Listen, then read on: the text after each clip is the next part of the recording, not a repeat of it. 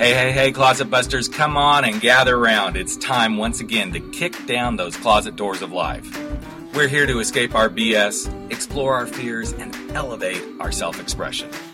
I'm your host, Rick Clemens, bold move expert and coming out coach, and I'm going to take you to the party, the pulpit, the wake, and back to the party of living your life uncloseted. So come on, grab hold of yourself and get ready to step out, step up, and step into living your truth as we explore more stories, tips, and tricks for living your life uncloseted. Now let's get to the show.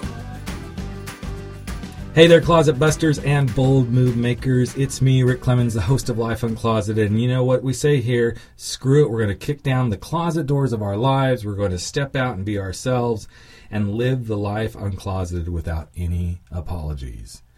And sometimes that uncloseted thing is really coming to the truth that we're not nearly as uncloseted as we think we are.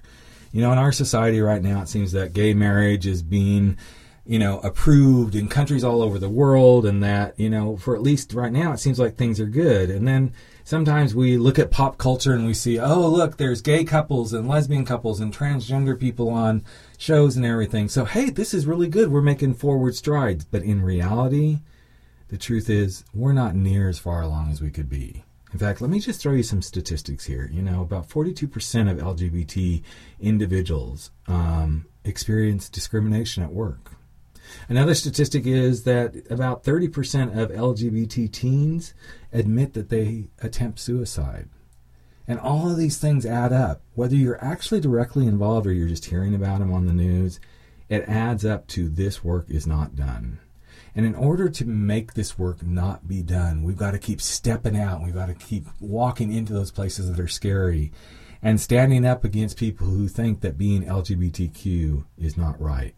And that's why I wanted to bring our guest to the show today. She is a outpatient therapist and she does beautiful work at the Family and Children's Services Center in Midland, Michigan. And she's really taken a stand for saying that LGBTQ individuals in our society really do matter and they need to get the tools that they require to help them feel proud and take stands and be themselves. And I know she's having a huge impact on her own community, but when I heard about her, I thought, I think I want to bring her on just because the work is not done. So, welcome to the podcast, Amy. Thanks for being here with me thanks for having me here. Well, I'm so excited. And, and Amy and I got connected through, for those of you who've been listening to the show for many, many years, you probably will recognize his name, Joe Kort, who's a, a therapist as well, and he's a friend of mine. And he had posted something on Facebook about Amy and then about the center that she's working at and all the work she's doing. And I said, I want to have her on the show because it's time to keep talking about this stuff because the work really isn't ever done, is it, Amy? It, it it's never done, and, and it's always good to keep talking about these things and having conversations. Yeah. And so in your little neck of the world, which I don't know, I've never been there, so I'm saying little neck of the world, but you're in Michigan. And um, the center is something that is really, really done some great things in your community. And it's actually, there's a couple of stories I read. Um, where you've really had some people step out and really begin to be themselves. So, what brought about this center being developed and, and brought into your community? Yeah, um, actually, so the center it's really much more of a bigger title. I want to um, clear that up. It's a it's more of support groups, mm-hmm. but um, an open conversation um, and an open and a safe place for LGBT teens as well as adults to come into. So we have biweekly support groups at this point who come into our nonprofit counseling center um, to talk about themselves. And it, um, while we uh, we had PFLAGs and we had a um, so social support group within um, the Tri City area that I'm in, mm-hmm. we didn't have a psychoeducational group where we did some education, pri- provide some support, and really let um, LGBT adults and youth ask questions in a safe place. And so um, you know, I had worked with Joe. Joe was one of my supervisors, and uh, started to build up a clientele of people who would come in and they'd hear about me and say, I knew that I was a safe therapist. Right. And I wanted to, I wanted to expand that and said, we need, I need, uh, I need something more than just one-on-one. Uh, often the LGBT community feels like they're the only gay in the village. Yep. And I and I heard that joke often in session. They're like, I have to be the only bi person in Midland, Michigan. Mm-hmm. And uh, I was, you know, and I wanted, and I can tell them over and over and over again, no, you're not. Um, and so we created this, this, these groups, these psychoeducational support groups, to say you're not alone, mm-hmm. and um, talk about topics like risky behaviors. Talk about some of those numbers you threw out. Mm-hmm. The adults, 40 percent um, were targeted at their workplace. So how do you come out at your workplace? Mm-hmm. Um, those type of things, and and the risky behaviors that our teens were, were facing, and and att- thoughts of suicide.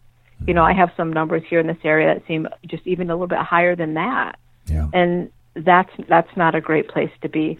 Mm-hmm. And we can do better, and we have to do better. And that's that's really what motivates me. So when you talk about risky behaviors, I know suicide is one of those, but what other kind of behaviors are showing up in the youth and teen arena that you would say is um, really some big stuff they need to be really made aware yeah, of? Yeah. So some big stuff is definitely, I mean, and this is not uncommon with a lot of, you know, cisgender heterosexual teens as well, but increased substance abuse. Mm-hmm. Um, sometimes it's a little, they feel a little more comfortable with those risky behaviors or, um, uh, sexual activity, unprotected, um, those type of things. We do have a higher dropout rate for LGBT teens, and we have an increased um, homelessness rate for LGBT teens, which is not always, you know, on their part. Uh, you know, at times we'll have families that will kind of kick them out and things like that. Right, right. Well, and it, it is very big. I know I, I was involved in a um, youth shelter in my last city that I lived in, and um, it was it was just heartbreaking to hear these kids' stories. And you know, any any given week, pretty much any given week, when I'd go to do some of the work I did there, I could count the numbers. You know, we we could we could take in about I guess at one point we were able to take in almost 50 kids at a time. And whether it was 10 or whether it was 50, I could just about go one, two, three, four. Okay, you're probably LGBTQ. And never, ever, ever was I off it, it, because it's their either throwaway kids, they're runaway kids. They feel like they are the only gay in the village, as you said. I love that. Um, yeah. Be, because this is what's still happening in society, and, and, like I said in the intro, it's it's not done. We still have this to it, contend with, and it happens everywhere. Right.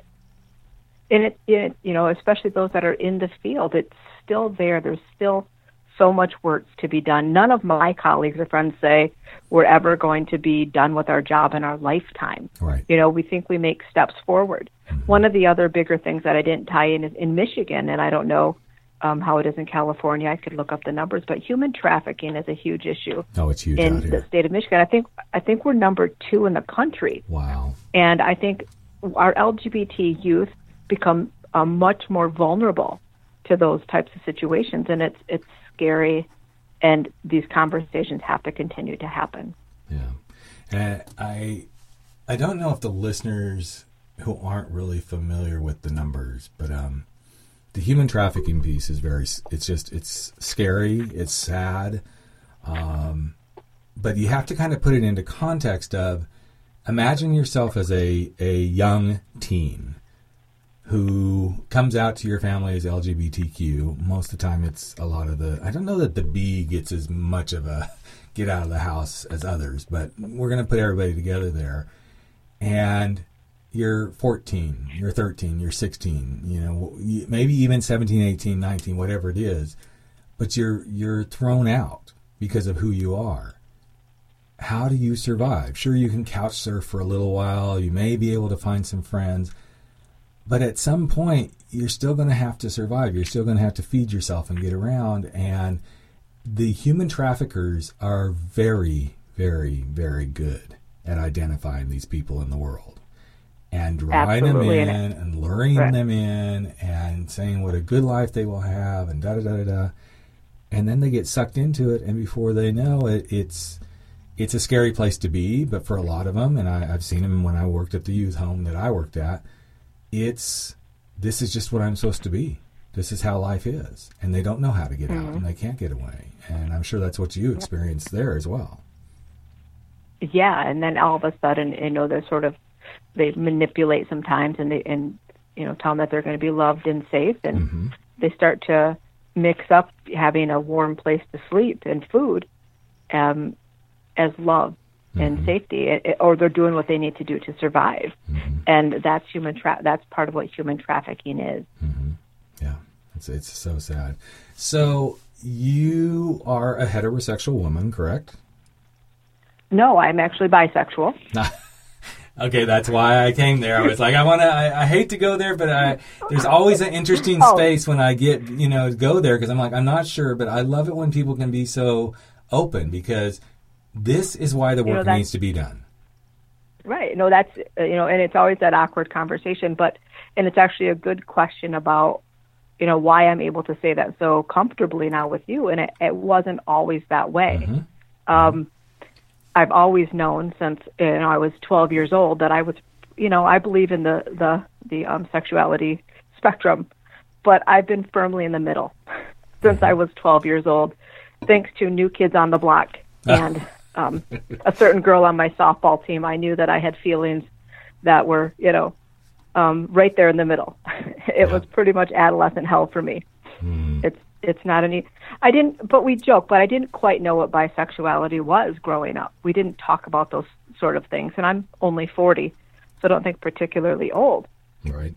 But um, and then I met my husband in the 10th grade, Okay. and was pretty smitten and in love right away, and been married to him for 17 years, and Wow. very much in love with him. And uh, I didn't tell anybody until I went off to college, and then my husband was the first person I told, and really identified as went through the stages of being bi curious, calling myself bi curious, and coming to this place even just uh, in my early 30s of no, I'm bisexual, and what does that mean to be married and bisexual?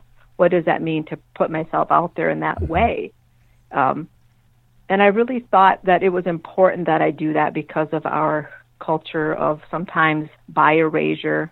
Um, I think in 2016, bisexuals were the most discriminated group within the LGBT community, even more than trans. But Right. we weren't talking about that. So I proudly say that I'm bisexual. I'm Mm-hmm. married to my husband and happy. But uh, yeah, I'm, yeah.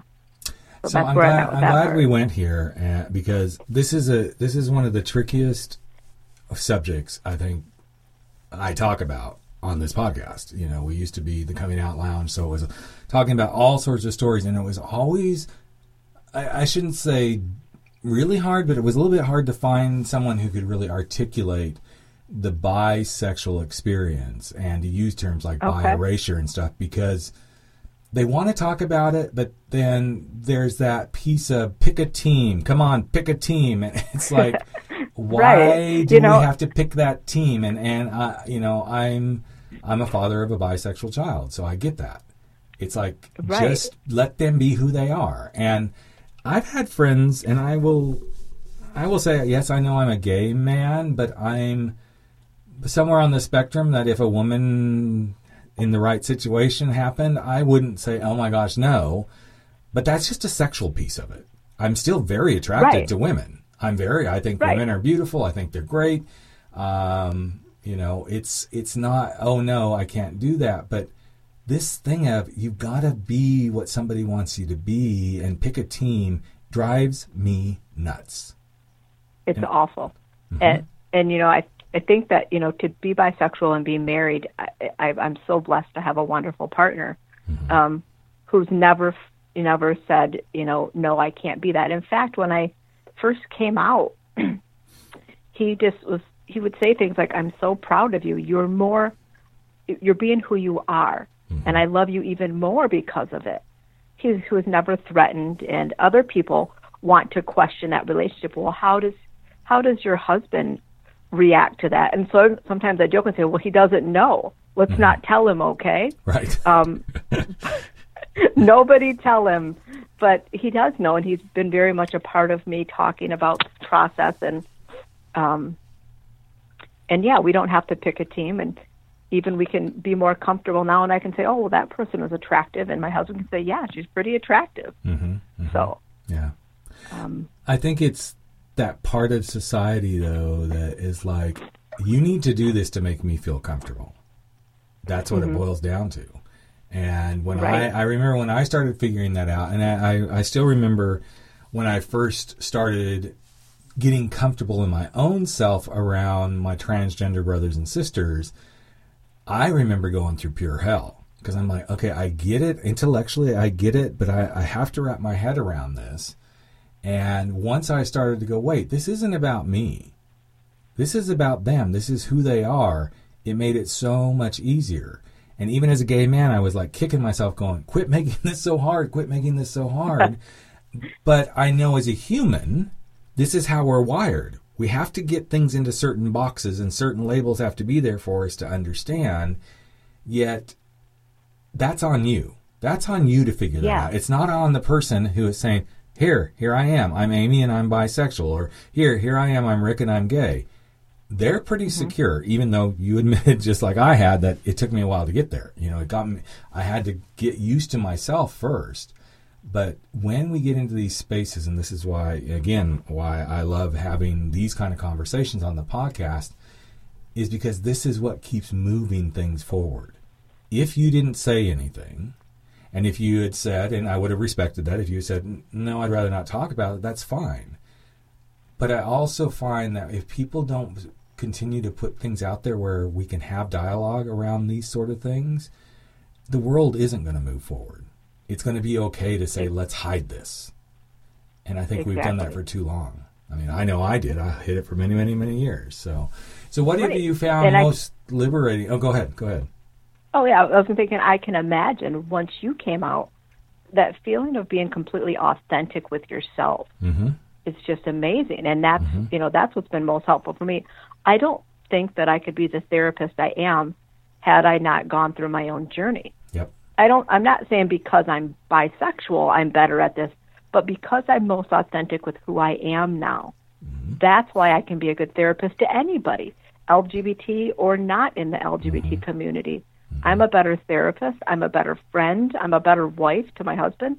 Um, being authentic is is everything. And so when you talk about uncloseted, I, I really respected that that that metaphor. Like, yeah, yeah, I'm I'm out of the closet. I'm authentic, and mm-hmm. I don't have to hide the things that I was hiding in that closet with me.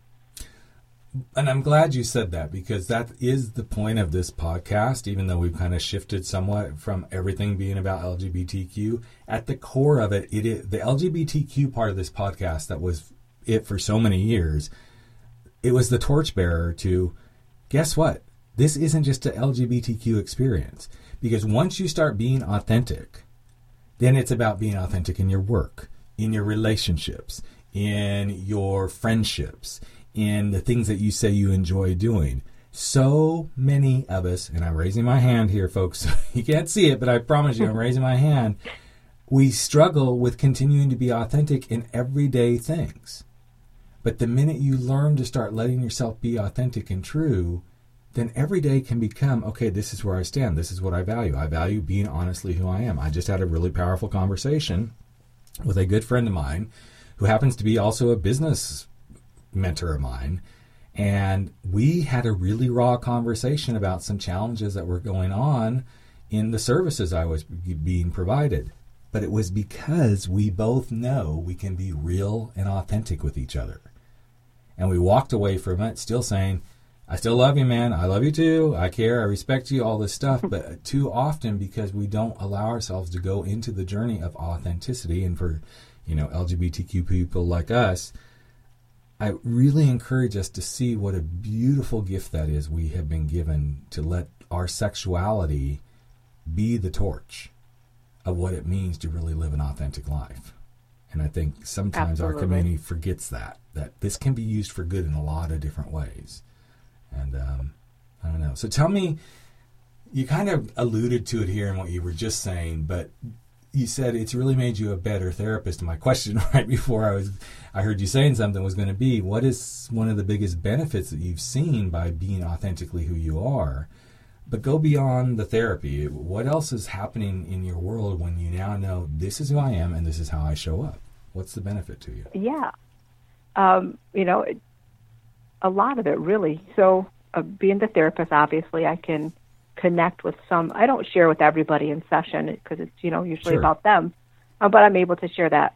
but even beyond that. So, you know, my coming out process was a, a kind of a long journey for me. I, mm-hmm. you know, kissed a couple kissed a couple girls in college and realized oh, I'm still bi curious, but as that evolved, realized I, that was just something I was hiding behind safely, and um, in my 30s, you know, became more aware of who I was and started to have those conversations with people around me, including um, individuals from my church. And what did that mean faith wise?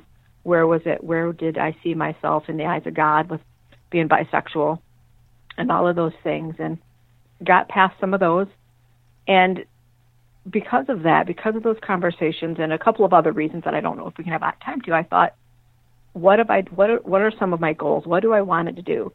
And um, it led me to the University of Michigan, where I wanted to work on um, my um, post grad certification for um, to be a sex therapist and sex educator. Mm-hmm. I don't know that I could have walked onto that campus. Um, I don't know that I could have um, got accepted into that the program had I not been more authentic with myself and who I was. Mm-hmm. Um, my sexuality was just a, a, part of the reason why. Um, the other reasons that we didn't get to talk to are about you know the the safety for LGBT, the right. fact that we are not talking about sex to keep kids safe from sexual harm and predators, and all of those were motivators. Mm-hmm. But my own personal journey with my my sexuality um, was a reason, and so I took that confidence and I went to the University of Michigan, which is I think a big school, go blue, right? Right. And um, I was like, who do I think that I am here in this mm-hmm. program with all these other amazing people?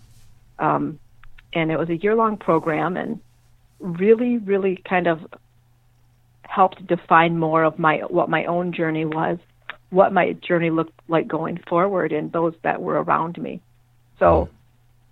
But my sexuality it, was all part of that. Though? Yeah, it, but that's what I've learned, and I went through the same thing, Amy. The exact same thing. It's like as soon as for all the pain and everything that it caused, you know, going through a divorce and breaking up a family mm-hmm. in the way that we knew the family was, I didn't realize really till I guess about five, six years later that the power of that, what I call the authenticity torch that happens when mm-hmm. you come out, that you get handed, if you use it in the right way every day, which I don't think there's a bad way to use authenticity, but sometimes I wonder if too many people throw that around and go, oh, look at me, you know.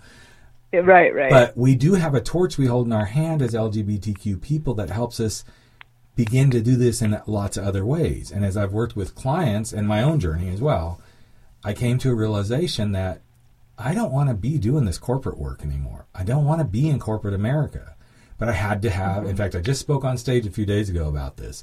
I had to have that coming out journey of leaving my career and leaving an industry that I thought this is where I'm always going to be. But I had to go through that coming out journey to say, this isn't the right career this isn't the right industry for me to be in. And the more I practice that and I utilize my own coming out journey over and over and over again in every aspect of life, that's how I know I'm continuing to just fall in line, be in line with my own authenticity on a daily basis. And it's really mm-hmm. a it's a it's a good drug. Let's just say that. I don't even like using it as a drug, but it's a got it's a good right. metaphor for it, you know. So yeah. Uh, absolutely. I can just, you know, my life has completely changed mm-hmm. um, from, you know, the starting with the coming out, and you know, that's the, you know that really that in that 30s that involved a relationship and a lot of hurt. That, mm-hmm. that kind of sucked to get your heart broke, right, or your feelings hurt. Um, but really put in perspective who I was and what it was um, that I was and what I what I'm not also. Mm-hmm. And there from there, really just changing the pattern and and you know fi- then career wise finding out that I sort of on the right path, but I needed to take a little bit of a turn and having the confidence to do that, and then the confidence to go to my program. And now um, I'm at a place where I feel really comfortable to be able to bring these groups to a community that needs them. I feel like I'm the the right person, and we had talked about, you know, hopefully I'll start my own podcast within the next six months or so and be able to get my voice out there. And then my dream is for Ellen to pick me up and bring me on her show. so yep. we we've all got dreams. Yes, we so. do. Yes, we do. That's very cool. So, what are you finding the most challenging right now in the work you're doing with the groups? What is like some of the biggest challenges that either youth or adults are coming? I mean, I know we alluded to it. We alluded to suicide. We alluded to discrimination. Mm-hmm. But what are some of the really big personal challenges these people are coming to you with? You know, really, a lot of it is that internalized homophobia. Mm-hmm. And, you know, I can very honestly say that I had it. You know, that was uh, the way that I would call myself just bi curious or things like that, or it was just a phase or girl crushes. Mm-hmm. Um, a little, a lot deeper. Um, some some real um, challenges with faith, mm. and um, the struggles within that are really hard. And then, uh, just like maybe some of the heterosexual um, individuals or couples I see, struggles with just relationship choices and understanding what a healthy relationship looks like those are those are still big in the community. What it, what does a healthy relationship look like? Um, and then sometimes comparing those. We talk about um, being in the LGBT community. I'm also my community is a little more conservative, but sometimes in the community we have things like monogamous relationships, right. and then that fear of judgment. We have polyamorous relationships where they don't want to um, talk about those things, and, and some phobias uh, with internal phobias about those mm-hmm. things um, we really start to work out in individual therapy as well as the groups. Right. Well, you know, you brought up the homophobia, and um, it always seems to be the word that I think a lot of us use, but I think phobias in general are really at the core, mm-hmm. you know, whether it's transphobia or polyamory phobia, you know, I've got some good yeah. friends that are polyamorous, and we all we talk about this stuff a lot. It's like you know, homophobia is like the easy one to throw out, a because it just kind of rolls off the tongue.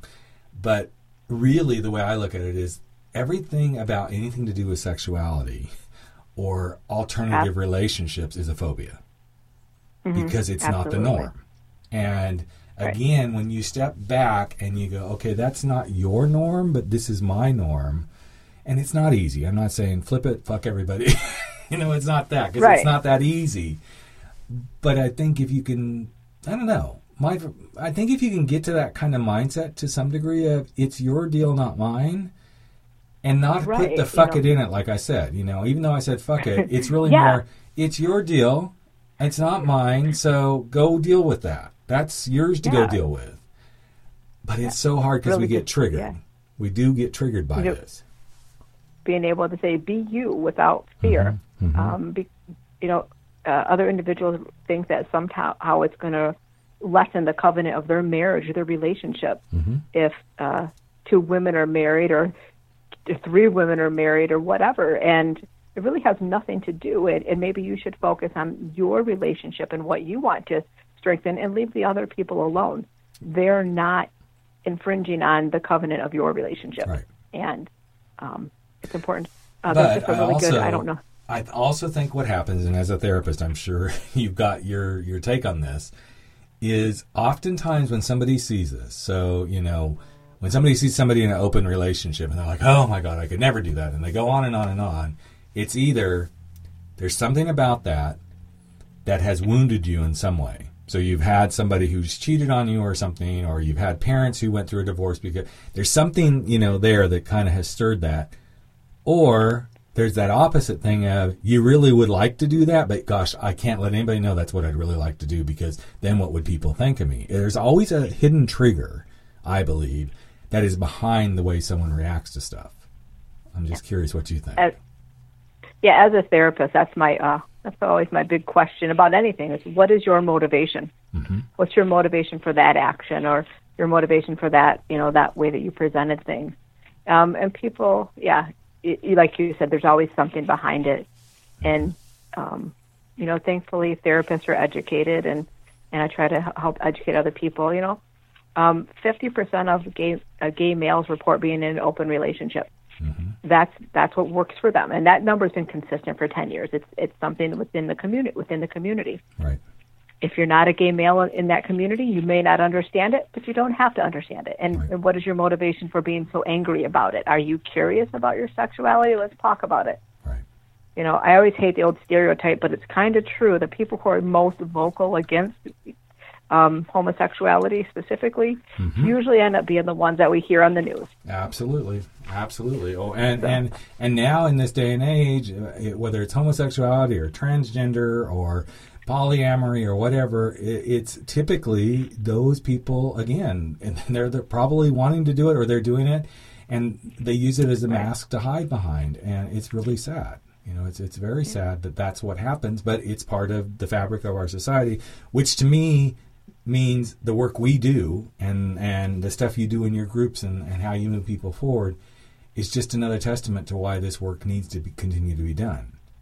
And and yeah. I agree, hundred percent. I had said, in fact, I think I probably said it on the very first time I interviewed Joe on the podcast. I, I even remember the very first podcast I did. I said I look forward to the day that I don't have to do this work, but I don't believe it'll ever be in my lifetime. And you said yeah. the same thing, you know. And it's it's I want to say it's unfortunate, but yet it's not because I see us as the the torchbearers that are handing this to the next generation, who will then hand it as needed to the next generation until it doesn't become anything. And yes, would I love to see right. this not in my lifetime ever again? Yeah, but I look at it so much differently now. Yes, but I'm just contributing to making it work and making it better. Right. Bottom line. So, uh, so I, I, have a, I have a question for you. Quick, yeah, okay. yeah. Go ahead. No, okay. go ahead. Do your two points. Oh, yeah, my, two quick thoughts was um, our, I, what I do like is the younger generation. What gives me hope for them is their expression of fluidity, mm-hmm. um, gender fluidity, and sexual fluidity gives me hope that mm-hmm. they understand that things aren't as black and white or in a box as our generation. Mm-hmm. So um, and then I was just going to add that um, at, at U of M we had a, a, a slogan in our, our class that said, "Talking about sex will change the world." Mm. So I, I hold on to that instead of you know we instead of thinking that maybe we we won't have to talk about it in our lifetime. You and I talk about and say things, but having these conversations, having your podcast, mm-hmm. and talking about these topics can make a difference and can change the world essentially. Mm-hmm. It can. And you actually yeah. kind of went where I was going to go to ask you a question is, you know, what do you think would change the world? And, and you kind of brought it forward. I think what I find most fascinating, I always say I think, but no, I'm going to say what I find most fascinating is when you can talk about sex in a way that makes people squirm yet feel comfortable by the time you're done talking about it, then you have accomplished what you set out to do because we're Absolutely. so used to squirming around that word. But mm-hmm. when we quit squirming, then we have done exactly what is needed to be done. And um, I do a very interesting keynote where it is all about the coming out journey of being an entrepreneur or being a leader in business. And there's bits and pieces where I drop in my sexuality and I can feel the room get uncomfortable but when I normalize it, that, you know what? Here's the bottom line. I was so confused in my sexuality, I didn't know which way I was going. But guess what, Mr. CEO or Mr. Line Manager or Mr. Director or Mr. Young Entrepreneur? You're in a confused state right now. So welcome to your coming out journey. We all start at Absolutely. the same space. It's always with confusion. It's always in that confused space. And that's what opens the doorways. And I think the work that you're doing is where it starts too. Let's minimalize the confusion and let's start to bring the courage and the confidence forward and the commitment to be who you're meant to be. That to me is the bottom line of all of this. 100%. Yeah. yeah. So I'm curious, Amy, if you could leave one bit of wisdom for somebody who's listening, and, and, and from the work, you've dropped a beautiful stuff already, but one word of wisdom that would help someone who's like, I just don't know how to do this, what would be your advice to them? Yeah. It's okay to not know how to do it. And work on taking the first step and the second step. And then you're going to take another step forward, one step at a time. I know it sounds cliche, but it's better than staying where you're at. Mm. And then, as I talked about, be honest with which step you're trying to go. Are you trying to go backwards into the closet or are you trying to go forward? Mm-hmm. And what is your goal? Um, and then take those steps. and find people around you that love you and support you unconditionally. Um, get rid of any toxic people. Mm-hmm. Um, they're only going to hold you back, and you know. I think people know who toxic people are, mm-hmm. and um, and be be brave enough to make that step forward. And if you, you know, you need help, there's support groups. If I have one in Midland, Michigan, which is a totally conservative town, mm-hmm. I, I have I have faith that there are going to be others, mm-hmm. whether they're online or whether they're in your own community. And if you need help, you can reach out to me, mm-hmm. and I will help you wherever you're at. I will do research and find somebody mm-hmm. or something that can help you. That's what I think Keep is moving forward. that is the thing that is so powerful about our our community of servers who serve you know people through these journeys is at least I haven't seen it yet. Maybe I'm wrong, but I have yet to meet a therapist or a coach who's like, "Oh no, no, no, no, I, I, I it's all about me taking care of it." I would rather refer somebody to somebody in their own backyard or someone that they feel more comfortable with than me than for me to struggle to try to help them. It's it, there's always oh. resources to be given. I mean, when somebody calls, you know, and I've had some people call me from Michigan, and, and because Joe's in that area now, now that I know you, you're in that area, I would much rather them feel comfortable with someone, and sometimes they don't. They want to be working with someone that's partially across the country because it's easier for me to like walk into what I'm about to walk into, not because somebody's in my backyard. But Amy's right. There are so many resources, and even if you feel like, as she said, that you're the lone person in the village, well, trust me, there's a lot of closet doors in that village that there's somebody else hiding behind, and just being willing to believe that there are other people there usually is the energy that gets put out to attract them to you so you can find that you're not just alone on the island so to speak. So. Uh, right. Absolutely. You're not alone. You're not and, alone. um, yeah and i like the fact one final note is um, we can't do it all ourselves as individuals and so um, i am a huge person who likes collaborating and building teams and mm-hmm. so i find other people yeah. We have great organizations here in Michigan. Um, Perceptions is a um, organization in the Tri Cities. We have Equality Michigan, and we have the ACLU. Mm-hmm. We have I have other a handful of other therapists who can are really good at this work, and we reach out to each other. It's not about Amy at Family and Children Services. Mm-hmm. I do think I'm the coolest. I mean, okay, obviously. Well, okay, obviously. Obviously. obviously. and Family and Children is a phenomenal place, but we can't do everything. I need the help from the perceptions and AU and Equality Michigan